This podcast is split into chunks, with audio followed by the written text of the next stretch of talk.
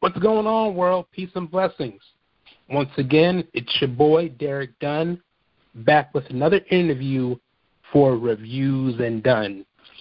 Today's guest is an amazing songwriter and a member of legendary nineties group Men at Large. I'm sorry, correction. You wrote Men at Large, the Rude Boys. It's been a yeah, long day. Rude Boys. Okay. So I want everybody to welcome to the line, Mister Joe Little, the third of the Rude Boys. How are you doing today, sir? What's up, Mister Dunn? How you doing today? Ah, brother, I'm blessed, man. It's just like, you know, I'm happy to be talking to you, you know, knowing all your work you've done with the uh, Rude Boys and the work with Gerald and the songs you've written. You know, you're an unsung legend in the industry to me. You, you know, your work speaks uh-huh. for itself. Thank you, and sir. Also, I appreciate you know, it. The, um, coffee business talk and just, you know, it's everything you've been up to. You know, I know that you're a, a man of many talents, you know, outside of the strong pen game and everything else you've accomplished. You know, I hear that coffee business is uh, another entity in itself, and, you know, you got some serious coffee for coffee heads out there. So we'll go ahead and get started. You know, we're going to get to all that. So the first question is, growing up in Cleveland, Ohio, was music something you always wanted to pursue? Oh, yeah, man, most definitely. Um, ever since the age of four, um, I've known that uh, music was was my, my muse, that it was my everything, and um, that I had a desire to basically first start off singing. And um, so as I became older, you know, I would find myself, my mother taught me how to use the record player and the eight-track tape. And um, I would just sit up and be real careful with the records and listen to many, many legends um, that, that, that from the sixties and the seventies. Uh, so I, I really honed my craft from the early age of four, just really being interested in music, loving singing. And um, just as I grew, um, you know, I wanted to perform. You know, I wanted to be a performer. So I was really known as a child prodigy here in Cleveland, as a uh, kid first in church at Temple Baptist Church, uh, where the pastor was Reverend A E Campbell. Um, I sang there. I started off singing in church.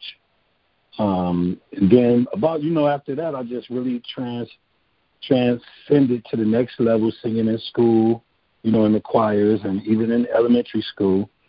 And um, just carrying out, venturing into the talent show uh, scene, which was real heavy back in the day in Cleveland when I was a teenager. So I was known as a, a very uh, mainstay uh, in the talent show uh, circuit here in Cleveland, you know, as a kid, you know, as, you know, as a teenager, and was known to win many talent shows. Um, and, you know, that's really how I got my start and my love for music. You know, my favorite two singers are Frank Sinatra and Stevie Wonder uh, when it comes to, like, R and B and pop music. And then when it comes to gospel, Uh, my favorites would be like Aretha Franklin, James Moore, and John P. Key. Those are my favorite uh, gospel artists. So I grew up, you know, studying these people, you know, and um, just making it part of who I was and the talent that God gave me. How did the Rude Boys end up forming? Um, the Rude Boys, actually, I met Buddy, Buddy Edward Buddy Banks in church at Temple Baptist Church in my church one day when he uh, came to sing, and um, I was just really blown away by his vocals and by, by his sound. I had never in my life heard someone sing on that level, sing on that level as far as, you know, in person. I would hear on the records, but this guy right here, man, was just, he had it. He had that thing about him, man, and uh, I recognized that. So um, I approached him and just, you know, told him I had a desire to, you know, connect with him and, and just be around him so he could show me some ropes on, you know, with vocals and just working with him on vocals and stuff, man. And um, that's how me and Buddy started, the other lead singer of the Rude Boys. We then formed a group called Power, a gospel group called Power, which was comprised of uh, uh, Edward Buddy Banks, who became one of the lead singers of the Rude Boys, my best friend Mark Jenkins, Um, and another guy by the name of Eric Davis, who was one of my friends I grew up in school with, and uh, the drummer, our drummer, actually was Melvin Cephas, who also became part of the Rude Boys. So we started off as a gospel group um, called Power. So then from there, you know, Buddy came to me one day and he was like, man, you know, he wanted to do some R and B. And so we started doing R and B, and we named ourselves the Rude Boys. And we started the Rude Boys off with uh, Buddy, um, but Edward Buddy Banks, and then uh, Mark Jenkins, who was my best friend, another guy named Jeff Blackie Rozier, and myself. And uh, that was the beginning of the Rude Boys. And so we really didn't perform. We really was like a studio group. We was trying to cut some records. And uh, before you know it, uh, we had connected with Melvin and a few other guys, Kyle Morris, Rick Scoville, uh, Troy Henderson. And we had a guy named Bud Philpots that played guitar for us. And uh, we started gigging. We started really practicing more so. We started off being a practice band to prepare to get on the bar scene here in Cleveland and start performing. And so then uh, we replaced one of the members. Bud Philpots dropped out of it. Um, Melvin became one of the Rude Boys, and then Uh, Larry Bingo Marcus uh, came to our group, who's one of the original Rude Boys as far as once we got on and got on Atlantic Records, and we started gigging at local bars and clubs and traveling in the regional area, area, area here in Cleveland, in Akron, Akron, Canton, Cleveland area, and just really uh, going to the bars and doing a lot of different, you know, shows, night shows. And um, that's how we first started performing. A lot of history there. What do you mm-hmm. recall about meeting Gerald Levert for the first time? Okay, so at this time, we were the Rude Boys, um, a local band in Cleveland, and we were really hot. We had won Battle of the Bands. We, we was really going to a lot of these bars and, like, really slamming, man, and was building up a reputation for ourselves. So um, I, team, I used to team up. I was kind of underage. I used to team up with Eric Nolan Grant, who's one of the O Js. Uh, me and him just started hanging out real tough because he was a background singer for Dennis Edwards of The Temptations. And, you know, I was really blown away by him, like, really being out there with one of The Temptations. And um, me and him built a camaraderie where, you know, there was a thing called the gong shows here in Cleveland where you would go, you would perform, and there'd be like three judges, and they'd rate you. And so he got me hit to that scene. But I got introduced to a nightclub called The Reason Why, which is was an up scale, swanky, uh, like club where a lot of adults were, like beyond my years, um, very much more mature at the time than what I was. And, um, you know, one of the Cleveland Browns, Ryan Bolton, he owned he owned the club, him and his wife, Coolidge. It was called The Reason Why. And so, you know, Binky, Eric Nolan Grant, I call him Binky from the O Js. At that time, he wasn't in the O Js, but he uh, introduced me to Ryan Bolton and was like, hey, man, this is my brother. He's an upcoming singer, man. You know, let him in when he come in. And uh, I used to go in there on Thursday nights and sing with a jazz singer named Evelyn Wright. And so I would frequent there and go sit in with her and sing sometime, um, just getting experience singing in front of, you know, adults and not kids and talent shows no more. And um, I came back to the group. And to Buddy, and I was like, man, you should come up to this spot called The Reason Why, man. It'd be jumping, man. It'd be some great singers up there, and, you know, it, it's really nice. You know, there's a lot of girls up there, too. You know, that's what I was really trying to get there with the girls. I was young, some older women. I was young. So Buddy was like, all right, man, I'm going to come out. So he met me up there one night, and um, the lady Evelyn Wright invited us up there to sing. And um, during the time we were singing a song called Everything Must Change, I seen Gerald Levert, like, standing on the stairs watching us. And so I immediately, like, was like, whoa, they go, you know, to myself, like, man, they go Gerald Levert. So I just, out of nowhere, said, hey, y'all, um, we got Gerald Levert from the group Levert in the house, man. Gerald, why don't you come up here and, you know, sing with us? Like that. And he kind of was looking at me like, oh, man, this dude done put me on the spot, you know. But he came up, and um, we sung a song called Everything Must Change with him. And, like, man, we really rocked the house, man. And I couldn't believe that I was on stage with one of Levert, the uh, group members Levert and Gerald Levert. So we did a great performance. And so after we finished, like, he pulled us to the side. He was like, man, y'all brothers can sing, man. He's like, man, where y'all come from? Like, dude, like, y'all cold.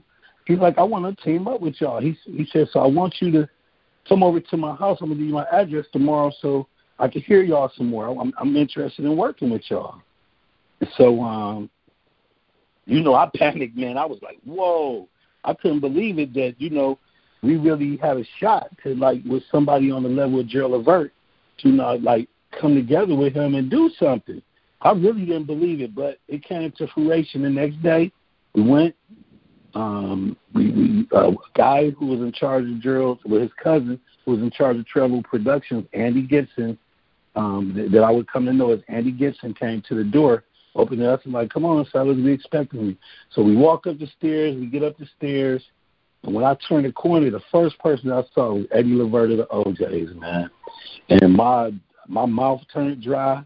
I got nervous, which I had never been nervous before, man, when it came to singing. But um, he introduced us to his father. He's like, Dad, he's like, Pops, these two guys I told you about at the club last night that was singing, man. He's like, these niggas can sing, man. He said, so, you know, man, I want y'all to sing, man. Sing like y'all was singing last night. So I went first, and I sung, and I was cool, man. I really didn't do well, man, because I was, I sucked for real. You know, I was nervous. My mouth was dry. And I, I was, it was the first time in my life I ever was nervous. Um, but, you know, I did cool. So then Buddy sang. Buddy rocked it. And then, you know, he was like, Dad, Dad, what you think? After we finished, he was like, ah, they all right. In his deep voice. And I, Joe was like, oh, man, whatever, Dad. You know, I'm going to work with these guys. And so um, we proceeded to start working with Gerald. Um, we started working on, on some records. And um, Gerald went to uh, Sylvia Rhone, the, vice pre- the senior vice president of Atlantic Records, uh, R and B division, and um, got us a deal without them even ever hearing us. She gave us the Rude Boys a deal, and uh, we got our stuff together, and then they came down one day to visit with us, and the rest is history, man. So that's basically how we, we met Gerald Levert. Dope, and you kind of answered the next question, how you guys got signed with Atlantic Records, so we'll go ahead and segue into the next question. So okay. The lead single from your debut, Rude Awakening, was Come On, Let's Do This. And that one really didn't yes, catch sir. on. However, that follow-up, and still mm. classic award-winning, Written All Over Your Face, which was on the chart for thirty-one weeks. Mm-hmm. It's just, you know, right there. As soon as you hear that, shoo-doo, shoo-doo, it's my little, you know, so I can sing. Right. Sound, but, you know, I can't sing. But the first time you saw the sheet music from Larry Marcus writing the song, did you have any idea that it was going to be such a just classic catching on and ah, just, you know, it's well, that joint, what man. I, what I did, what I did know, um, at first when we first started cutting it and we did it um, for the demo before we got into the big studio, I was like, hey, this is a nice song. But um, once it came together and we did it in the studio and the production was done, Illyria took the song down to a guy named Jim Salomon in Philadelphia. And Jim produced uh, Written All Over Your Face, amongst other songs that Larry Bingo Marcus had wrote. And he brought it back from Philly, and we put it in the studio, man. And when I heard it, I'm like, wow, this is, like, different than what we where it was. But come on, let's cut it. So we started cutting it. And it just, I mean, the magic, man, we felt it. So Gerald, we was like, Gerald, come on, get on the song. And Gerald didn't want to get on the song. He really didn't, man. He didn't. He was like, man, this is for y'all, man. I'm not trying to, you know, get in y'all way. I want y'all to shine. He was like, this ain't this y'all record. And we was like, nah, man, you sound good on this. So Gerald went in there and did his part. You don't have to say I'm much. All that, and did all his parts in the breakdown. And, man, by the time we got to the end of that song, man, I don't know if you've ever let the song play to the end, but we was like, woof, woof, woof, woof. And then I was like, yo, Mel, I was like, yo, Melvin. No, he he said, I said, yeah, yeah, man. We was talking, then Gerald was like, let's just hope we sell a million. And then at the end of the song, I said, yo, Melvin. He's like, what, Joe? I said, I love you. And then the song fade out. We knew once that song was cut, dude, that it was a smash single. I knew it. I felt it in my, my blood. So when Atlantic Records released it, come on, come on, let's do this, I was like, man, why are they releasing this? They need to put out Written on Face. And Gerald was like, man, they don't want to put it out. They want to put this out. You know, it's a, a universal song. It's about love and It's about sticking together. And that's, I was like, you know, all right, well, this wasn't what I envisioned is coming out. I wanted some R and B love songs, and I wanted to come with the real thing. So uh, that came out, came out, and I believe it went to like forty or thirty-eight on the charts. It really didn't make no noise. So the record label started mumbling, like, oh, okay, what are we going to do with these guys? So we took the song. He's like, listen, we need to put out Written All Over Your Face. And I tell you right now today, Sylvia Rhone did not want to put that song out. She didn't want to put put the song out. She just felt like it wasn't, you know, the, it should be put out. And I, and we was like, is you crazy? I was like, look, man, we begged Gerald. We was like, man, Gerald, you're going to have to go against her, man. You're going to have to to talk to her and tell her to put this record out. And he was like, I agree. So, you know, after going back and forth with Atlantic Records, they finally put it out, and, man, the rest is history, dude. That record changed my life, and it still is keeping me going to this day. Oh, yeah, without a doubt, man. I mean, just um, in talking to you, you know, I'm having a, a memory. I, I used to D J when I was in the Air Force in the U K, and I can remember I had uh, purchased Gerald's Voices album, and, you know, mm-hmm. I was just playing stuff, DJing, and, you know, written, up, written All Over Your Face is on Gerald's Voices album, his duets album. And as soon exactly. as I turned that joint on, on a Friday night, like around maybe eight thirty, you know, because I'm, I'm DJing, the, you know, the the grown and sexy side, you know, for the older crowd. Brother, it was mm-hmm. so many finger snaps and people getting up trying to two-step. And this was, this was an oh five, so the song is like fifteen years old now. As soon as you heard that opening, you know, harmony that you guys do, the crowd went crazy, and this is in the U K, not in the States. I mean, I'm over in England, and right. they just, you know, they still hearing that drop that you guys do. So yeah, it's still, still a classic song. All right, yeah, so man. Well, you know, I just, I just, I, I just got back from the U K, England, on uh, March first. I went over there the last week of uh, February before all this pandemic started, and I did a show over there, man. And um, dude, it, it was so crazy because these people was going crazy, like the song was a new smash. Like it never gets old, man. They were singing the song. I really didn't have to sing the song. I sung the song, but I really didn't have to because they sung every word, word for word. In England, I was in um, in um, uh, where's the stadium? I don't forget the state where the stadium at. Uh, Wembley. I was in Wembley, London, and um, it was a great guy named Courtney Maggerson. He, he uh, booked me to come out there, man, and that was one of the greatest experiences that I've ever had to date, man, just seeing how the crowd just received me, and it was just like I felt like a new artist again with a new hit. It was crazy. Yeah, the one thing I can um, one thing I can tell you about foreigners, um, just from being being in the military, being a military brat, um, they love R and B music over there, man. And they do. It's a shame that the stateside, you know, acts like yourself, you know, real singers, real legendary artists don't get the same type of flowers that you get overseas locally. But, yeah, right. that's, you know, that's, that's another true. conversation for another, uh, for another right. day. So the third single is the slow jam, the the panty dropper, the um, the secret weapon. You know, when I was, you know, doing my thing, when I became of age, are you looking for me? What do you remember about shooting the video for that one? Well, you know what? We didn't shoot a video for Are You Lonely. That's what's so crazy, and I wrote that song. Um, that was my first number one hit. It went number one. After, and, I mean, a lot of people don't realize Rude Awakening album, when we did that first album, we had the number one smash with Written, and we followed up with Are You Lonely, which went number one on the Billboard charts also, which Written All Over Your Face was Billboard R and B Song of the Year. We received the award for that that year. But we followed up with the hit Are You Lonely, in which myself and uh, Tony Edwin Tony Nicholas wrote. And, um, you know, it did it did, it did really well, and it was my first number one hit that I penned. And so I was a part of two number one hits to be first album, my first rookie year.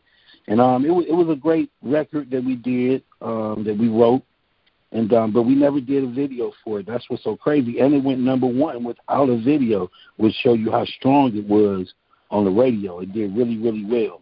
So, um, you know, just the experience of me, myself, being able to write a number one hit record, you know, and as a kid, I didn't even have that on my um, radar. I did always want a Grammy and a Billboard award or some type of awards, but never did I know that I would have two number one singles my first time being presented to the world, man, and that's amazing.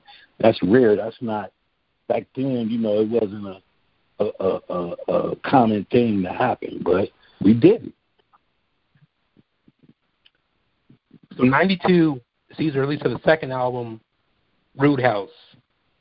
The one thing about the Rude House album that, as an adult now, that I really appreciate was the album cover, which is very artistic, not really straightforward. So what was the inspiration behind the album cover art for that one? Well, we called it we called we called the, the album the first, well first of all the first album was Rude Awakening, so we wanted to keep the Rude thing going. So um, after Rude Awakening, which we was, the concept of the album was like, y'all about to get a Rude Awakening because we some bad boys, you know, and which we proved that we were some bad boys by the hits that came off that album. The second album was basically Rude House, and the concept, which on the first song, if you listen to it, was that, you know, we kind of put ourselves like, you know, the Rude Boys is coming back. They said we can't do it again, so we're going to have to go back to the house, you know, where everything started. So, you know, the first song, we go back to the house, and there's a lock on the house. And so we, it's a big lock, padlock, and we bust the lock off. Because, you know, in the in the skit, Gerald's like, man, if we don't go back to the house, we ain't going to be nothing. We got to really go to this house and go to the shed and put some things together. So we was like, you know, our house is the Rude House, and we got to go to, like, the frat house, you know, to the Rude House and go back to the drawing board and let's get, you know, let's get to cooking. And so that's the basic thing. And so Atlantic Records came up with the concept, which I never liked the album cover. I ain't going to lie to you. I was not a big fan of the album cover. Um, it wasn't my cup of tea because I'm going to tell you something. With the Rude Boys, our image and the things that we were doing, I really wasn't happy with the imaging of us and how we were projected in the market. You know, you had groups like, I was looking at Jodeci, and when I'm looking at hip-hop boots and jeans, and I was looking at more of that era and being a part of that and having even more steamier, sexier songs, you know. But our second album, you know, by us being from the Levert camp and from the O Js, we were more polished. We were more of a classic group and more straight-up R and B without the hip-hop stuff on it and without the, the current trends. We we wasn't a trendy like group. We was more like the old-school groups, you know. So, therefore, the album cover, I guess, Atlantic tried to make us be something where we did our music wasn't too. So they tried to break up the monotony and make it like a cartoon character, like album cover, and, you know, make make us kind of hip. But it turned out to me to be corny, man. I really didn't like it. But the concept of the Rude House was basically just to go back to the house and get stuff together and, you know, let's do it again. Let's try to create some hits for our fans. Speaking of hip-hop, the legendary Clark Kent remixed Rude House's first single, My Kinda Girl, mm-hmm. featuring a young, unknown Jay-Z. Yep. How was working with Jay? Man, we did the song, and um, Atlantic Records, you know, My Kinda Girl, it was our first release, so they was like, we need this record to get on the mix shows and get, you know, on, you know, in different areas in New York to try to break it. So Clark at that time was the um, hip hop division head of the hip, the rap, the hip hop rap division, and so he uh, came to Philly and was like, "Well, I got this kid from Brooklyn, man. It's real good, man. He rap real fast, but the boy is is bad, right? I want to put him on the record." So um, we wasn't a part of that, but he went in the studio with Jay-Z and they cut the record, and he brung it back, and I'm like, man, who is this dude rapping fast? You guys are fast as hell, but he dope. Like, he, he hard. So, you know, it came out and started making noise in the in the deep with the D Js in New York and in the underground and in the mix shows. And so you, before we know, we was invited um, in the Village of uh, New York, a place called the Village. We were invited to a couple clubs to go down there and perform a song. So he had Jay-Z uh, come to the club and meet us there, and I, I remember meeting him, and I remember him, me and him just standing in the corner talking, well, I was talking because he was real standoffish, man. He was really had the same kind of demeanor that he has today, like more of a laid-back guy and quiet, you know. And at that time, I guess, you know, that was his hustling days. He was hustling because he hadn't come out yet. And um, I was talking. I was just like, man, what's up, man? I said, you know, you dope, man, and thanks for getting on the record, man. And I was like, man, one day you're going to blow up, man. You good. You know, keep up the good work. You know, I'm talking to this guy like, you know, I'm the man because, you know, we come off two number one hits and we was on our second album and he was unknown. But I told him, keep up the good work, man, because, you know, you real dope. And I believe that one day I'm going to hear you. And you're going to be up there doing your thing. And so, you know, he was like, oh, you know, thanks, man. You know, he's a real standout, but he's like, thanks, man. I appreciate it. And um, he performed with us. And afterwards, I went to look for him, you know. But he was on his way out. He was like, man, I'm out, man. I got to get back to my hood, basically. I was like, well, it was nice meeting you. And that's the last time I ever talked to Jay-Z, man. I mean, it was like the next thing I know, uh, we, would do, we was out on tour doing some shows. And so I'm watching, I'm watching Rap City or I'm watching B E T, one of them shows, and I see a guy like getting on a private jet and rapping. It was the Unreasonable Doubt album, and I'm looking at the Rude Boys. I'm like, hey man, that's that dude that rapped on My Kind of Girl with us. They was like, no, it ain't. I said, that is him.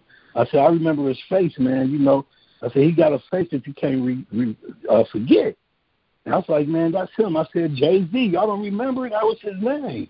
You know what I'm saying? And then they looked, and they was like, that might be him. I said, no, that's him, man. I said, this dude about to blow up.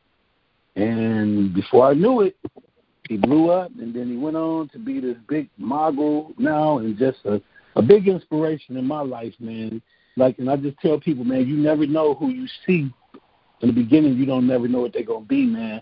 You never know what, what can happen with somebody in their life. But, I mean, just to see where he is is, like, amazing. It's like, beyond anyone's wildest dream to be in a position to be a billionaire um, and just really be out here doing stuff and influence, have influenced a, a movement across the board in music, not just in R, I mean uh, hip hop, but in R and B and just music and a culture, man. You know, this guy came and really laid some groundwork, man, and, and helped make rap what it is today, I believe. You know, and and and and, and, and kept rap.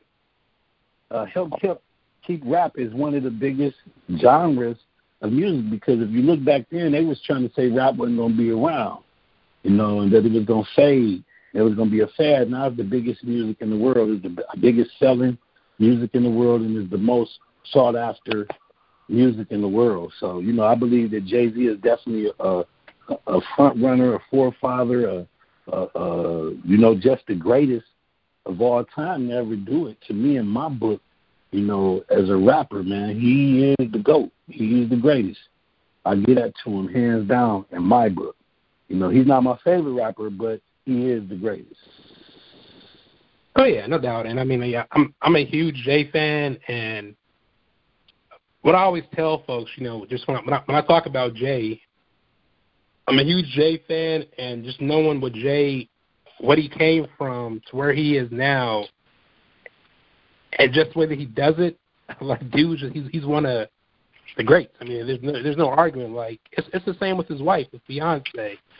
It's like, you know, I'm not a huge, huge Beyonce fan, but as far as her stage show and oh, what yeah. she brings out, you, you you can't fuck with her. Like, it's just, it was, I mean, and yeah. you can't. I don't even knock her hustle anymore. Because, I mean, I've always known she's talented, and I've, like, always been, like, a fan, but I'm not a super-duper fan. Yeah. And I mm-hmm. get it. I'm like, you know, but when Beyonce comes across on that stage, like, it's not too many singers, male or female, that can hang with her when it comes to that live performance. And at the end of the day, that's mm-hmm. what, to me, that's what it's about today, is that how you come across on stage. But, you know, let's get, let's get out of that whole thing and get back to my, my, my man Joe Little, because this is your interview. So... Right. Similar to most of the nineties, I feel that her second C D was very underpromoted. In my opinion, Go Ahead and Cry and Tonight are better than most albums released in twenty twenty. Do you feel that the label oh, yeah. failed you guys from a promotion standpoint with that album? Um, yeah, we had a lot of um, internal. We had some internal problems during that time, but also the record company.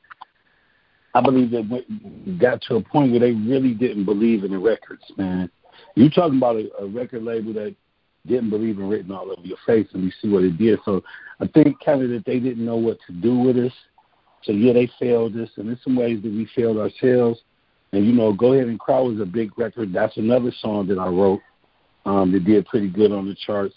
And um, Tonight was an album cut, man, but it was, it was, one of, it was a fan favorite, you know. Um, and that album actually that album actually was better than Rude Awakening overall. It definitely was. It was it's, a, it's, a, it's like an underrated classic album, man. There was some bangers on there, and I really feel I really felt like, man, we was about to come back and just hit the world, punch the world in the mouth, and get us at least about. I thought we had about at least three number one hits off that album, man. To be honest, definitely Go Ahead and Cry, definitely Tonight. And then this other song called Messing Around, or or even Always, which is like four songs that I knew that should have been singles that would have banged, bang, bang, you know, just bang. But what, I, what what happened was also the music started to change a little bit. Um, yep. Music started to change, more sliding towards the hip-hop era. And um, I believe on that album we did attempt to put some rap in the songs and but it turned out corny, man. It just wasn't in the swing of where everything was going. And I guess we got caught up and trapped up in time. You know, we got caught up in time. And, um, you know, it just, we got caught up in time, man. And and, and, and, the, and the tide started to change as far as, uh, you know, with, with the charts. I believe that SoundScan started then. And when SoundScan started, it kind of knocked the old way of records becoming big records, too, because SoundScan really was starting to, like, hey, we got to monitor these records on the sales in combination with the airplay, and if the sales ain't there and the airplay ain't matching up and it's not being there, then the record ain't going to get to where it need to be, you know. So more so when we started the record business, it was a lot of payola.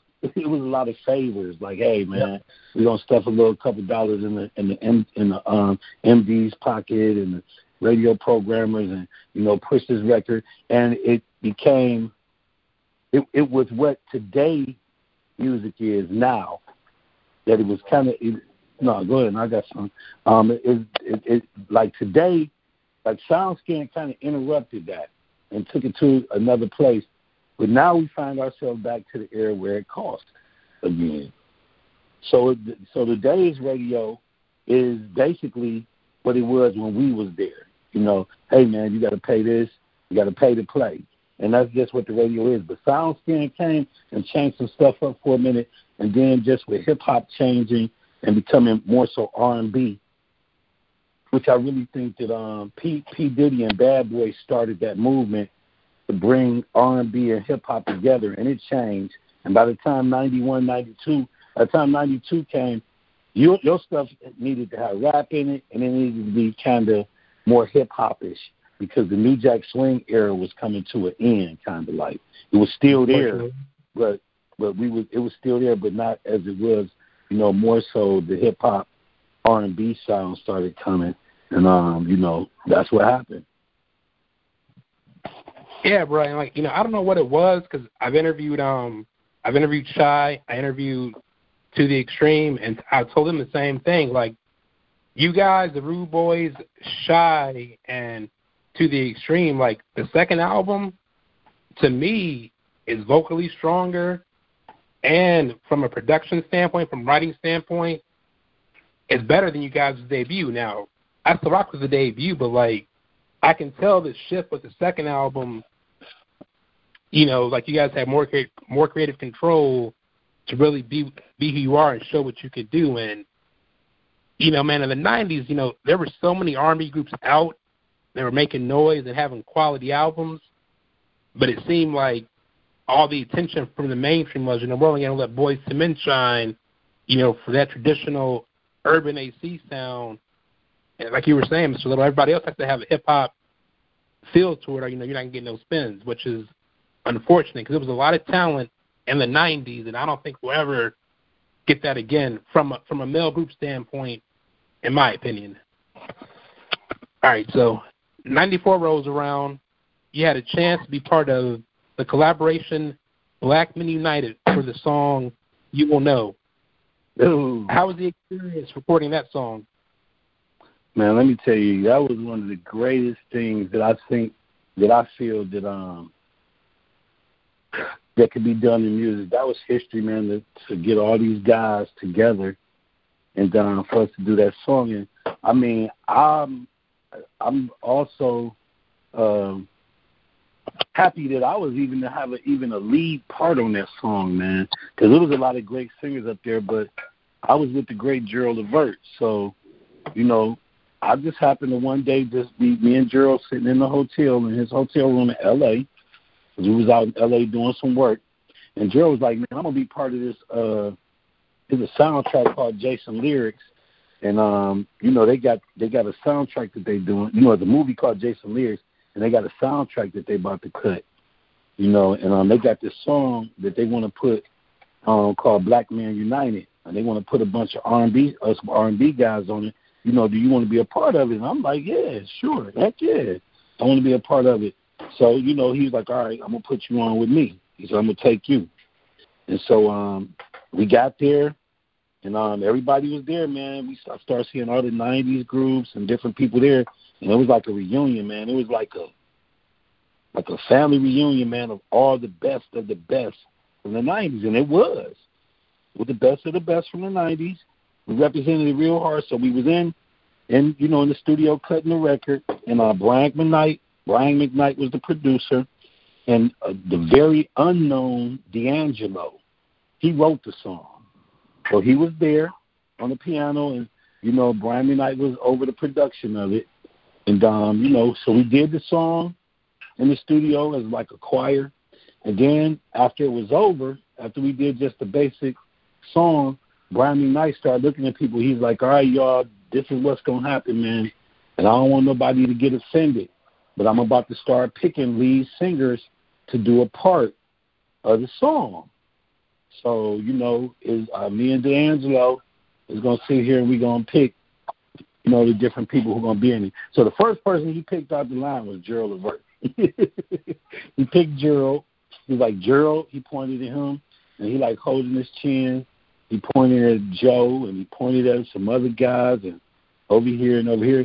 And then he looked me in my eye, man. I'll never forget it. He's like, oh, you little Joe from the Rude Boys. Come on, man. You got to be on this song. So I was, like, blown away. I'm like, damn, he feel like that about me? Brian McKnight, cho- Brian McKnight chose to put me in the song. And I never thought that I, I was just happy to be there, man, to be honest, man. I didn't know that he would pick me out individually to have a lead part. And so, you know, there it was. I, once again, part of history, man. At this time, I done had two number one hit songs. I done had a, a, a Billboard Award, Song of the Year. And now I'm getting chose to be part of history, to sing a lead part on, uh, you know, a song that is a collaboration of all the best of the best from the nineties. And I was there to represent my group along with my mentor and, and big brother, Gerald. And, um, and it was amazing, man. And then to top it off is a platinum single. And what happened was is that when the American Music Awards came, they picked us to do the American Music Awards, to do the Song of the Choir. So, therefore, here's another um, landmark for me. Now I'm performing on the American Music Awards with Prince. That year, Prince and Madonna did a duet together. And uh, uh, no, no, Babyface and Madonna did a duet together. Prince performed. I got to meet Prince. I mean, you know, I just got to meet the elite of the industry in pop, country, and rock. And, um, you know, just life was great, man. You know, after that, it was just like I, I said, Lord, man, there's nothing that – I mean, I, you didn't help me fulfill everything that I've ever wanted. I got awards. I got number one hit songs. I performed on the awards. And um, I'm on soundtracks now and movie soundtracks, man. I mean, I was just really blown away by – you know, just the way and that the, you know, the, the creator was, you know, where he was putting me and letting me experience. Yeah, man, that's something that, um, that song is a classic, and it's twenty-six, yeah, twenty-six years later. It's something that we really need now, I think, just to get the best of the best together with some of the original members and do like a modern version, you know, fine. Well, I ain't going to say no names of some of the things they can't sing, but just to give like a new version for twenty twenty, just for everything that's going on in the world, it'd be a great look. So ninety-four also sees the release of your solo debut, Putting It Down. Uh, I've tried to find a copy of that one for years, but I can't find it to save my life. So I got to ask, man, do you have any plans to re-release it digitally for music heads like myself? Man, you know what? I'm, you know, I got a label called Brother to Brother International, and I got a distro deal with Warner. Um, and, you know, we've talked about reissuing the album. I've talked to the, the label, and um, I think that we're going to move on that. I really think that they're going to release it through one of their smaller companies like a Rhino or something eventually. But I'm going to try to get hold of it before they do. You know what I'm saying? Because a lot of people don't even know, because I did it under the name of Joe Little. Um, yep. A lot of people don't know that is the lead singer from the Rude Boys is doing that album. And then a lot of people do know.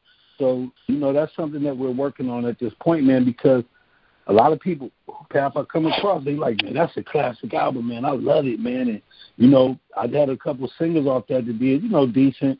You know, they didn't really push it that much. I think I sold about like one hundred fifty thousand copies, which is was good for back then, kind of, just with no push from Atlantic. But um, just to break away and be able to do a solo album on Atlantic, man, it was a great experience. I cut it in Philly. I actually moved to Philadelphia. And uh, Gerald and all of us, we went up there, and at the same time, he was doing the Groove On album, and his brother Sean was doing his album, The Other Side. So we all did our albums up there at that time, along with Mark Gordon and Tony Nicholas and a few other producers. We uh, went up there and like um, really just camped out for like about eight months and stayed and just worked on our albums, and it was a great experience, man. You were in the midst of, of a successful writing and production career as a solo act when the Rude Boys reunited in ninety-seven for the album Rude as Ever. But unfortunately, you weren't a part of that album. Why did you decide not to participate in the semi-reunion? Well, there's a lot of personal reasons that was between the group, um, which I'm not going to disclose with other people, but not myself, but not myself. Um, do it, you know, I, I don't put people's business out, but it was just some things that was going on that I didn't want to be a part of. And at that time I was doing really well, even though my solo album didn't do well, I was writing and producing, man, and making a lot of money and just really wanted to concentrate on, uh, writing and producing. And I just didn't want to be a part of something that I felt that wasn't conducive to my life. So, you know, I just, I just wasn't part of it, man. They came to me, that we had a meeting. The guy, Jim Buchanan, who was backing him doing it, you know, we all sat down and talked, and at the end of the day, it just didn't work for me. It wasn't nothing that I desired, you know, to do. Yeah, respect, and sometimes it's like that. Um, with groups and everything, I always say, you know, if I could sing and I ever got success, you know, and I was in a group, even if I wasn't the lead singer, I'd make sure that I had some kind of other skill to make sure I could always eat. And, you know, mm-hmm. always have a face the industry. But what I will say, what I will say, what, what I will say, Mister Dunn, is that I think that wasn't a good decision, though. In hindsight, if I had another chance, I would have made a different decision. That's honestly speaking. Cool, cool, yeah. Because, I, I mean, you know, I'm an album credit reader, and I'm, I'm going to get into that, too. But knowing, like, reading the credits and everything, because I, I revisited the album, you know, before I set the interview. I'm like, hold on, man, this ain't Joe's voice on, you know, on these songs. So I had to go inside and look at who's on. So I'm like, yeah, let me let me ask let me ask Mister about that question, because, like, I know he was on that project. Because at that time, you know, you're making all this noise as a songwriter and just killing it as a songwriter, and pretty much having that good working relationship with Gerald. So yeah, cool. All right, so as an album credit reader, I've seen your name credit numerous songs for other artists outside of Gerald Levert. If you don't mind, I want to take a trip down memory lane with some of those songs and your memories with the artists who you wrote for. So up first is Ginuwine's Love You More.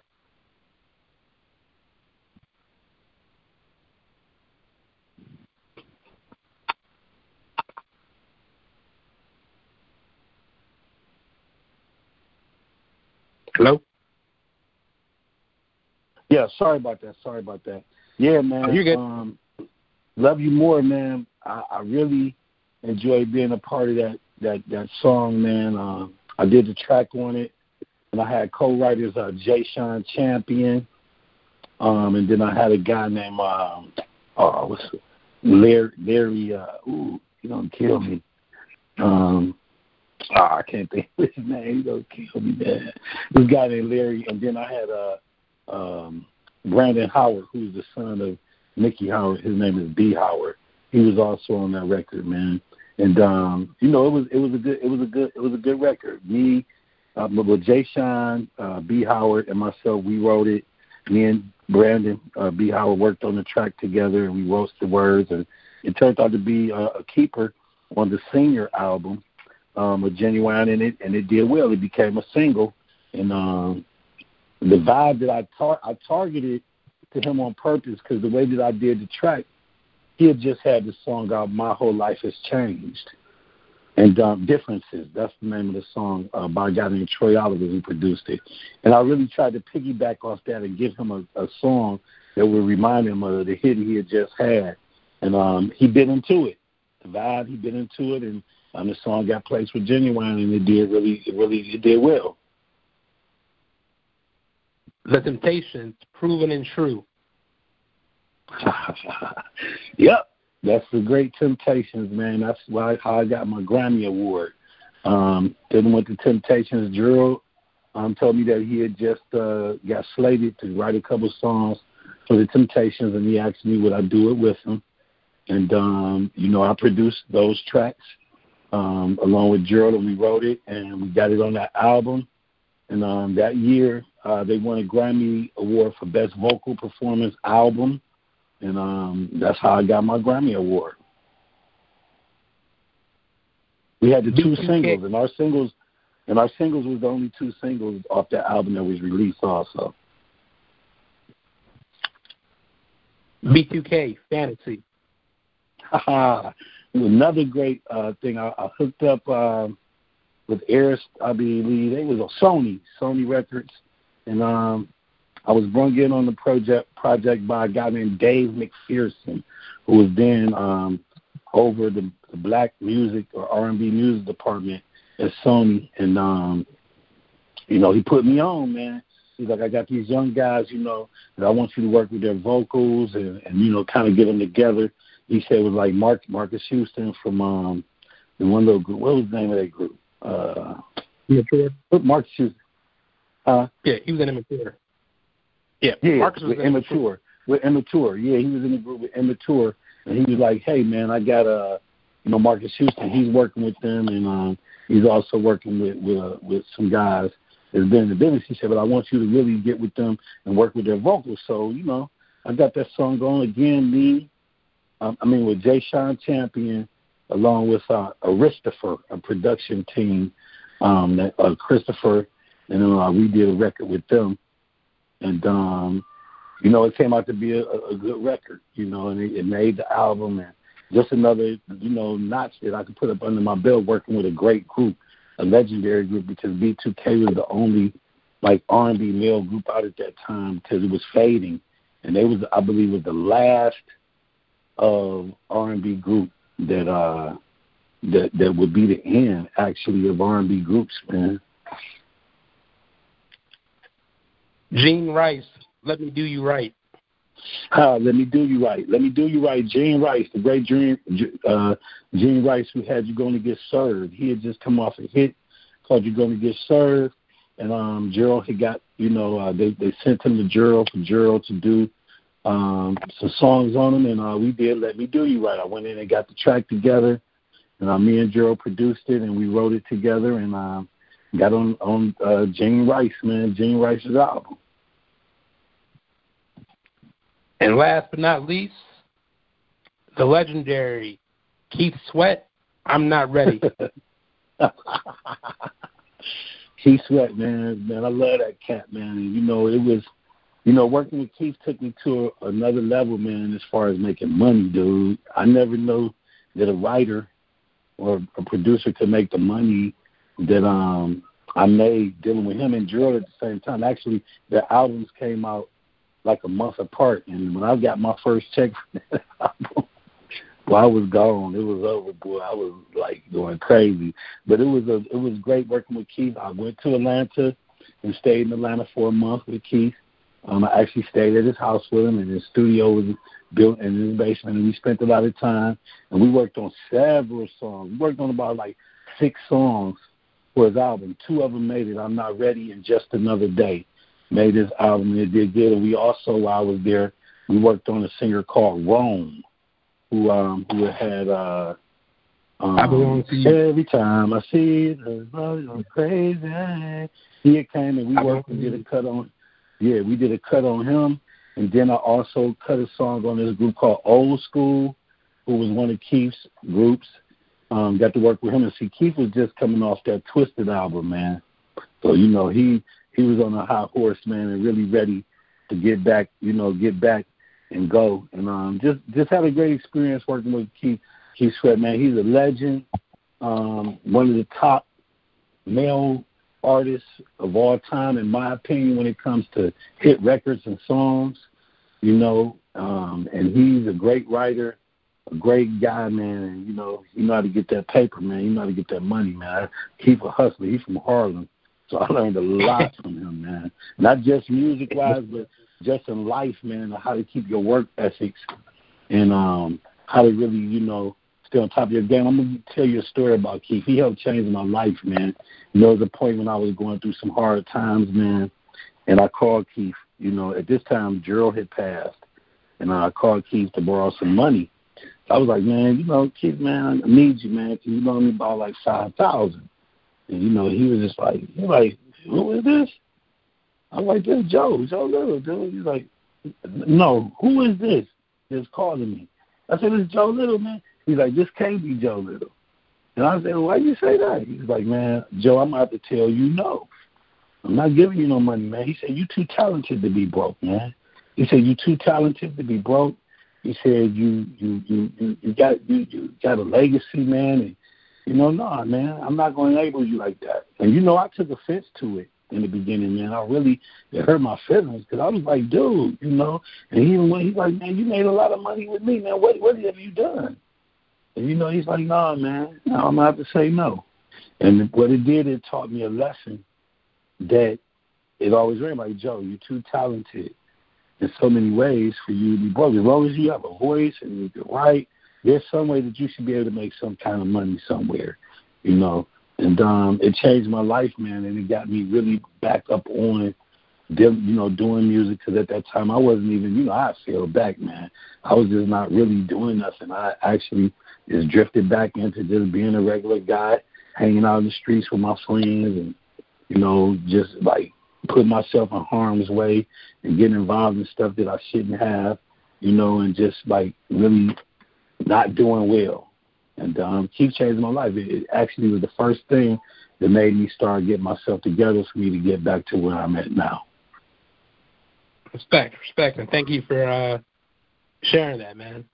Oh, yeah, no doubt. So, the music industry lost an icon when Gerald passed away in two thousand six. And just based on you guys' relationship, I'm not going to ask you to revisit that, but I just have one question as someone who was side by side with Gerald so long. So as someone who worked with Gerald so closely for over twenty years, what would you say is his best vocal performance and his most underrated solo album? I'm going to give you mine after you, after, after you tell me yours. Um... His greatest vocal. You know what? I'm going to say I'll give everything the album grew on, because it made him explore different places that he wasn't used to. It made him be, you know, he did like a pop song, I, I'll give it anything and everything to fall in love. Um, he did some stuff, and he really experimented with his falsetto. I mean, he really just expanded as a singer and really went for something different. Um, I think that was his most diverse album, because he really tried, he got away from just black music and started doing just different things. He, he did do some R and B stuff, but it was just much different. Um, and actually that was the album that he worked on while I was working on the Putting It Down album, because I believe it came out in ninety-five or ninety-six, if I'm not mistaken. And um, it was just his, I don't, I'm not going to say it was his best work, but I think that to me it was phenomenal for him to cross the line and open up and try to do something different. But no, he had more other albums where he had greater vocal performances, but for him to change up and do something different, I would say that it would be, be better vocal performances, because it pushed the limits for him to transcend to other levels vocally and do something different. All right, I'm gonna so say my, that my, album group. Hmm, go ahead. Yeah, I'm gonna say my my best vocal from him is from the Groove On album. I'm gonna say Can't Help Myself, but I think his most underrated album is Do I Speak for the World, the one from oh four. Because when the album dropped, you know, that's when I was in the Air Force and I was going through some stuff myself with um, a couple young ladies. And Do I Speak for the World helped me through a lot of um, tough nights, and just where he was going on that album, just growing as a man and the stuff he was thinking about, like self-improvement and still keeping, you know, he still had the R and B bangers on there, but he was just growing as a man and growing as an artist with that Do I Speak for the World album. So I think that's his most underrated album from a solo standpoint, is that one.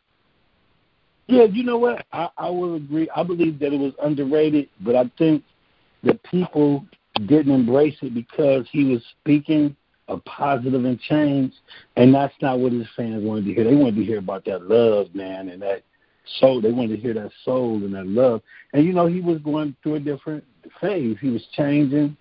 You know, and, you know, as an artist, man, when you've been around that long, since, since eighty-five, he, he first came out, eighty-four. You know, you started eighty-four and you, you wind up being in two, at two thousand four. You, what, what year was that, two thousand four you said? In two thousand four. Right. So you're going from eighty-four, ninety-four, to two thousand four. You're in all these decades. And you got to find a place to try to change. So I did commend him for expanding, because you can't keep doing the same thing and be happy, man. You got to try to do something different. Some guys stick to the lakes and the rivers that they used to, and they don't chase the waterfalls. But Gerald tried to really go and make a difference and make a change within his music, which I agree with. Now, it was underrated because that yet again was another time that he was trying to change his style and really like speak positive, you know, because that's where he was, man. And um, I tell you, man, Gerald was like kind of depressed around that time too. You know, this was dealing with a lot, man, responsible for a lot, and it showed within his music of where he was and what he was trying to do. Uh, you know, sometimes that's the best when you get your best, um, your best work. I mean, case in point is Marvin Gaye's What's Going On album. You know, he saw what was going on in the world and produced some of his best work. And, you know, Gerald, rest in peace. I'm a firm believer. But I still think that we didn't get the best of, you know, what Gerald could do. Like, we were robbed of his true, you know, talent. Like, we we were just getting a glimpse of where he was going musically, in my opinion. Yeah, but, yeah, man. So, you know, yeah, he... I'm not going to scratch on the surface. Respect to you, he was, and you guys' relationship. Oh, it, it's cool. It's cool, man. Um, it, it's cool. Hello. Yeah, yeah, I'm, I'm here. Yeah, it, it's cool. Yeah, you know, um, and that's, that was like, I, I was a big fan because I, I, I wasn't. No, no, it's cool.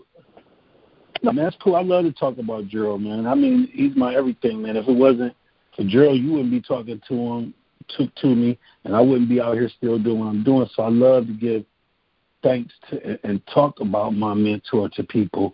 You know, I'm to the point where I can talk about him, you know, at times. And, you know, it, it feels, it's hard still dealing with his passing, man, because, you know, we was like best friends. We was like brothers. His birthday is July thirteenth, and mine's July fourteenth. And, um, you know, we, we used to have our birthday party together. We traveled, went, gambled together, and just did a lot of things one-on-one together as like brothers, man. So he meant more to me than just a person that helped me in my life musically and got me to a place, but it was someone I loved, and I learned a lot from him, and I, I miss him dearly, man. I just never could imagine this world without Gerald Levert being here, man. But, you know, how God is, God's plan is always perfect, and you have that's God's work. There's nothing that we could add or take away from it. and we deal with it, man. But I, I miss that dude, man, and he was amazing. I used to tell Gerald, man, that his heart was so big, it was too big for his chest, man. I was like, man, that, that, that big old chest is yours. Can't take that big heart you got. Because, man, you are a loving person. You give a person a shirt off your back. He was a really good dude, man. He was a teddy bear. He was that lovable guy. He was was he was what his fans felt he was, man. So, yes, the world was robbed of the best of Gerald Levert. He left us a great body of work. But the world, you know, is not the same. The music is not the same with icons such as Gerald Levert. And, no, I felt like he was just really scratching the surface because when I look at myself, I'm about to be fifty-two in a couple months. And why wouldn't Gerald Levert still be here? Just imagine all the work that he would have done and accomplished and be doing still right now. He died a young man. He died very young, man. And so, you know, they sometimes say the good die young, man. And he was a good dude. And, I mean, I'm just glad that he left a nice, large body of work behind for us to cherish. And, you know, that he did what he did. God placed him as an instrument in my life for me to be able to do the things I need to do.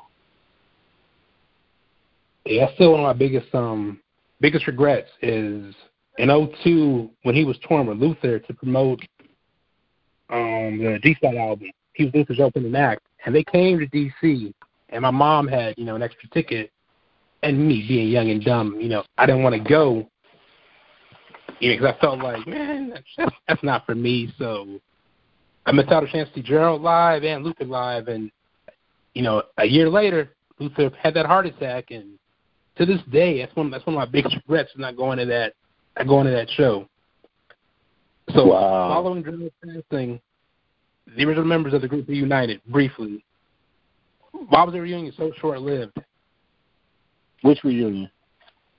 The one in oh six. When you guys reunited, there was, uh, yeah, the Rude Boys reunion. Uh, oh, well, when we when Gerald passed, what happened was we got together and we, we all came, you know, to the memorial, and we wasn't together at that time, but we said that we would get back together, so I put the group back together. We started actually touring, but uh, Larry Marcus didn't come because at that time he was real heavy in the church, and he was just feeling like, you know, Um, that that wasn't, you know, what he wanted to do with his life. So that was cool. It was respected. So um, uh, Buddy, Melvin, um, and a guy named Dwight Thompson, who was on the Rude Era album, we went on and we hit the road. You know, we started hitting the road. During that time, Buddy got sick, and um, he wasn't there, so it was just me, Dwight, and Melvin. And then shortly after that, um, Gerald had died, and so Sean Levert asked Dwight to come be in the group with him and Mark Gordon. So he took that. So it was just me and Melvin. I added a guy named Robert Cruz for a little bit. And then um, a lot of different things started happening around two thousand nine. And we broke up, broke away from the group, basically. Some things happened where we wasn't together anymore. And so I went and I moved to Atlanta, and we established the Rude Boys with uh, two new members, Kenny Miles and G. LeBeau, which currently today we are the Rude Boys. Um, and we do, you know, we tour and we do shows, you know, um, as the Rude Boys, because there's really no more original Rude Boys left performing. Bingo, Larry Marcus has passed on, and Melvin and Buddy are sick where they can't perform. Uh, Melvin recently had a stroke about five months ago, so... Um, He's basically out looping, and Buddy has been sick for years. So it's just really me waving the banner, and uh, with the two guys, we've been together since, I believe, two thousand thirteen. So we've been doing our thing and, uh, you know, just doing shows, put out a couple songs that you'll be able to find, like one called The Greatest. Um, we also did a song called um, um, for, for the Trayvon Martin thing. When it when uh, when that happened, we did a song called, I can't think of it, got a brain freeze. Um, uh, Believe in Love, a song we we did called Believe in Love, and then we did a song called Swag On that we released also. So we had we had like three or four singles in the market that we released as a group, and we do do shows, you know. Um, so that's the Rude Boys as it is, you know, just the reunion of it. Fell apart. Larry did come back to the group for a minute, but then, you know, in, in time while he was in the group, he passed. And so everything really just started to fall back apart. You know, I was doing two versions of the Rude Boys, actually. I was doing the original group, which was just me, Larry, and Melvin. Um, and, you know, those two guys, was kind of, you know, they got sick and kind of faded. But I still had the other group in which I did shows with them also because we had established something. And, you know, sometimes people would be like, well, I want the original. So I would pull together the originals, and we would do it.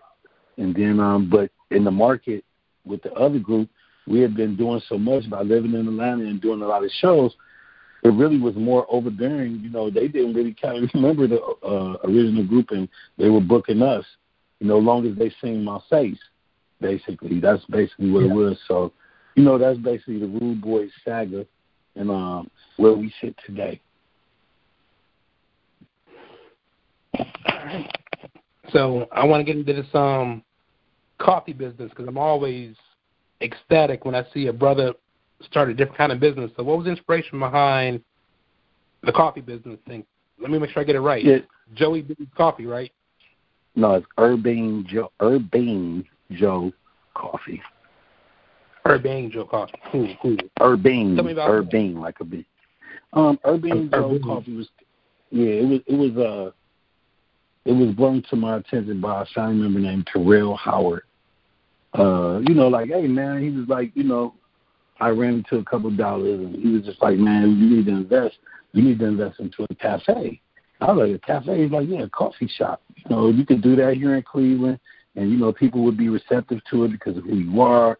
You can really do something with it, and let's try to do that. So I was like, oh, coffee. I'm like, oh, man, I don't know. So I went and sat at home and really thought about it, and I might have taken it to my wife at that time, Marilyn, who passed uh, in two thousand sixteen.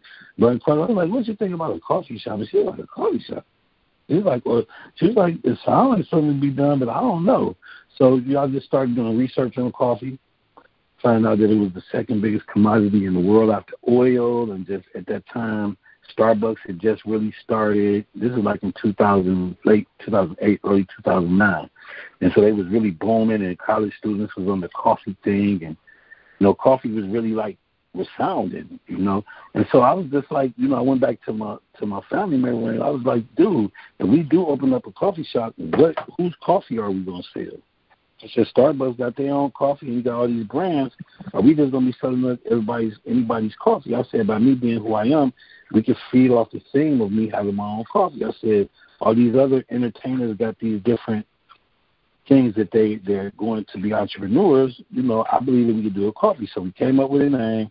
We went on a mission to try to get our own coffee, and we came across some private labeling opportunities, and I started it. I opened my first coffee shop in um, two thousand ten, late two thousand ten, and um, from then on, man, I've just really been involved in the coffee business to date um, with Urbane Joe uh, Coffee, and um, I love it, man, and, you know, I just uh, represent it, man, as another stream of income for me. I believe, you know, it's lucrative. I've had, like, about four coffee shops in terms I've had, had and I've closed also, but, um, you know, is a good business. So now I just really sell coffee off online. Um, I make it available hand to hand. I got a couple uh, uh, port, you know, uh, different places where it's posted up where people can go buy it, man. And I'm just really consumed in that, and I love it. I'm about to actually prepare to take it to the next level, even to the next level, you know. So yeah, man, that's the coffee guy. Quiet as it's kept, you made an appearance in the two thousand four film Against the Ropes. one one yeah. of your favorite film genres is the musical biopic.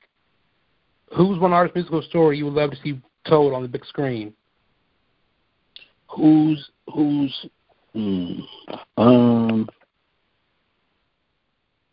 I would like Stevie Wonder's, like, why he living, man. I would love for his story to be told, definitely.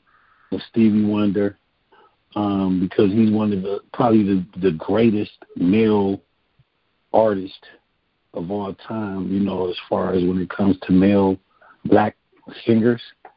I would love to see Stevie Wonder's story. Um, also, I would love to see Prince's story. Um, you know, he's a great icon, and I think that would be a great movie. And whoever do it is going to be a box office smash. is just going to be out the roof, man. You know, Prince. Um, so definitely Prince, Stevie Wonder. Um, I heard there's an Aretha Franklin movie, which you ain't even you ain't even mentioned that I did a duet with Aretha Franklin. It was unreleased though. yeah, I, I, yeah, I, I um, did an unreleased duet with Aretha Franklin, um, and you know she was a good friend of mine. She actually requested me to sing um, on the song, and the, the writer and producer of the song was Brian. Uh, Morgan, Brian Alexander Morgan, who did all of the S W V stuff. Um, yeah. You know, we did that thing. So, you know, just loving her and how she showed me love, man, and made me part of history with her. Would definitely like to see a great movie on Aretha, Stevie, and Prince, man. Those are the big three right there, you know, that I really, really think would be great movies. Who has the rights to the, the, the song you did with Aretha? Um, at this time, I believe her family has the rights to it, but you yeah, know it's gonna go on her greatest hits. It's gonna go on her greatest hits album, and Clive Davis elected not to put it on there. It didn't make the cut, but I got a copy of it. You know what I'm saying? And every now and then, I'll play a little snippet of it to people or whatever, you know, or let them hear the song and show them like, yeah, I got to do it with Aretha Franklin. But I think at some point that it will be released. All right, so speaking on biopics, I got to ask, you know, just straight no chaser, what did you think about Darius McCrae playing Gerald Levert in the Mickey Howard movie? Do you think he nailed Gerald enough given the time frame that he had? Um, I think he did cool. You know, he, he I mean, I guess he was a good pick for it. He did kind of do a little something to make it, you know, make it make it convincing a little bit. It was cool, man. You know, he, I, I think Darius did as best as he could. You know, he, yeah. he pulled it off. He did. He did pretty good. He wasn't that bad. Yeah, what you Gerald, think? Gerald, Gerald's uh, story to tell, because Gerald has an amazing um, story, and even if they didn't do a um. a straightforward biopic, just a documentary, because Gerald's like he, I mean, Gerald's pen game, who he wrote for and everything that he was doing for Cleveland and just how beautiful his spirit was. Yeah, Gerald has an amazing story mm-hmm. that needs to be told. Hopefully one day, you know, when the, I mean, yeah. it fills his time. Gerald has a great story. So, yeah, he did an unsung, they did an unsung, they did an unsung on him, but it really didn't scratch the surface of who Gerald really was. Oh, yeah, not at all. Yeah, not at all. So whether it's behind the scenes, touring, or releasing your own music, you've never slowed down musically. Do you enjoy releasing music in the age of digital, or do you prefer physical media? Um, I like it. I like the I like the format now because it gives artists now opportunity to build up their fan base, make more money. Um. But you got to spend money. It takes a lot of money to get get it to where you want, you know, or get it de- to a decent place. Because now, as artists, definitely our age, we rely more on touring. Which right now, at this point, is really a bad time with the COVID. You know, it kind of shut us all down as far as entertaining, and we don't even foresee when that's going to start back up. Honestly, um, they're talking about like starting next year more so. So, you know. Uh, Yeah, we've been stripped. We've been stripped of that by COVID, which is nobody's fault. It's an act that you know is happening. So, you know, I like the digital era, man, because it gives us freedom. Right now, I got a record label called Brother to Brother, and I put out three um, videos and songs in the last, you know, last year. I put out three videos and songs just you know stay relevant and um, stay in, stay in the know with people and show that I'm still around. Building up social networks and doing shows across the country and, you know, building a team uh, with my partner, Mark Jenkins, who's been my friend since I've been five years old, you know, since he was five and I was six. We built this label, and uh, we've just been pushing forward. We got um, uh, Shay Davis, who works for us, who's a young lady that you talked to. Uh, we have uh, Harold Stallworth, and we have uh, Dwight Whiteside, who's my signing member that works with me, and I got in Corkscrew, and then I got a new manager that I've just started dealing with named uh, Courtney. um, Courtney. So, you know, we uh we uh we we we, we pushing, man. We doing our thing to try to keep things going, you know, with my music, and we got some big things coming this summer. You know, I'm going to put out another album, which I've been working real hard on.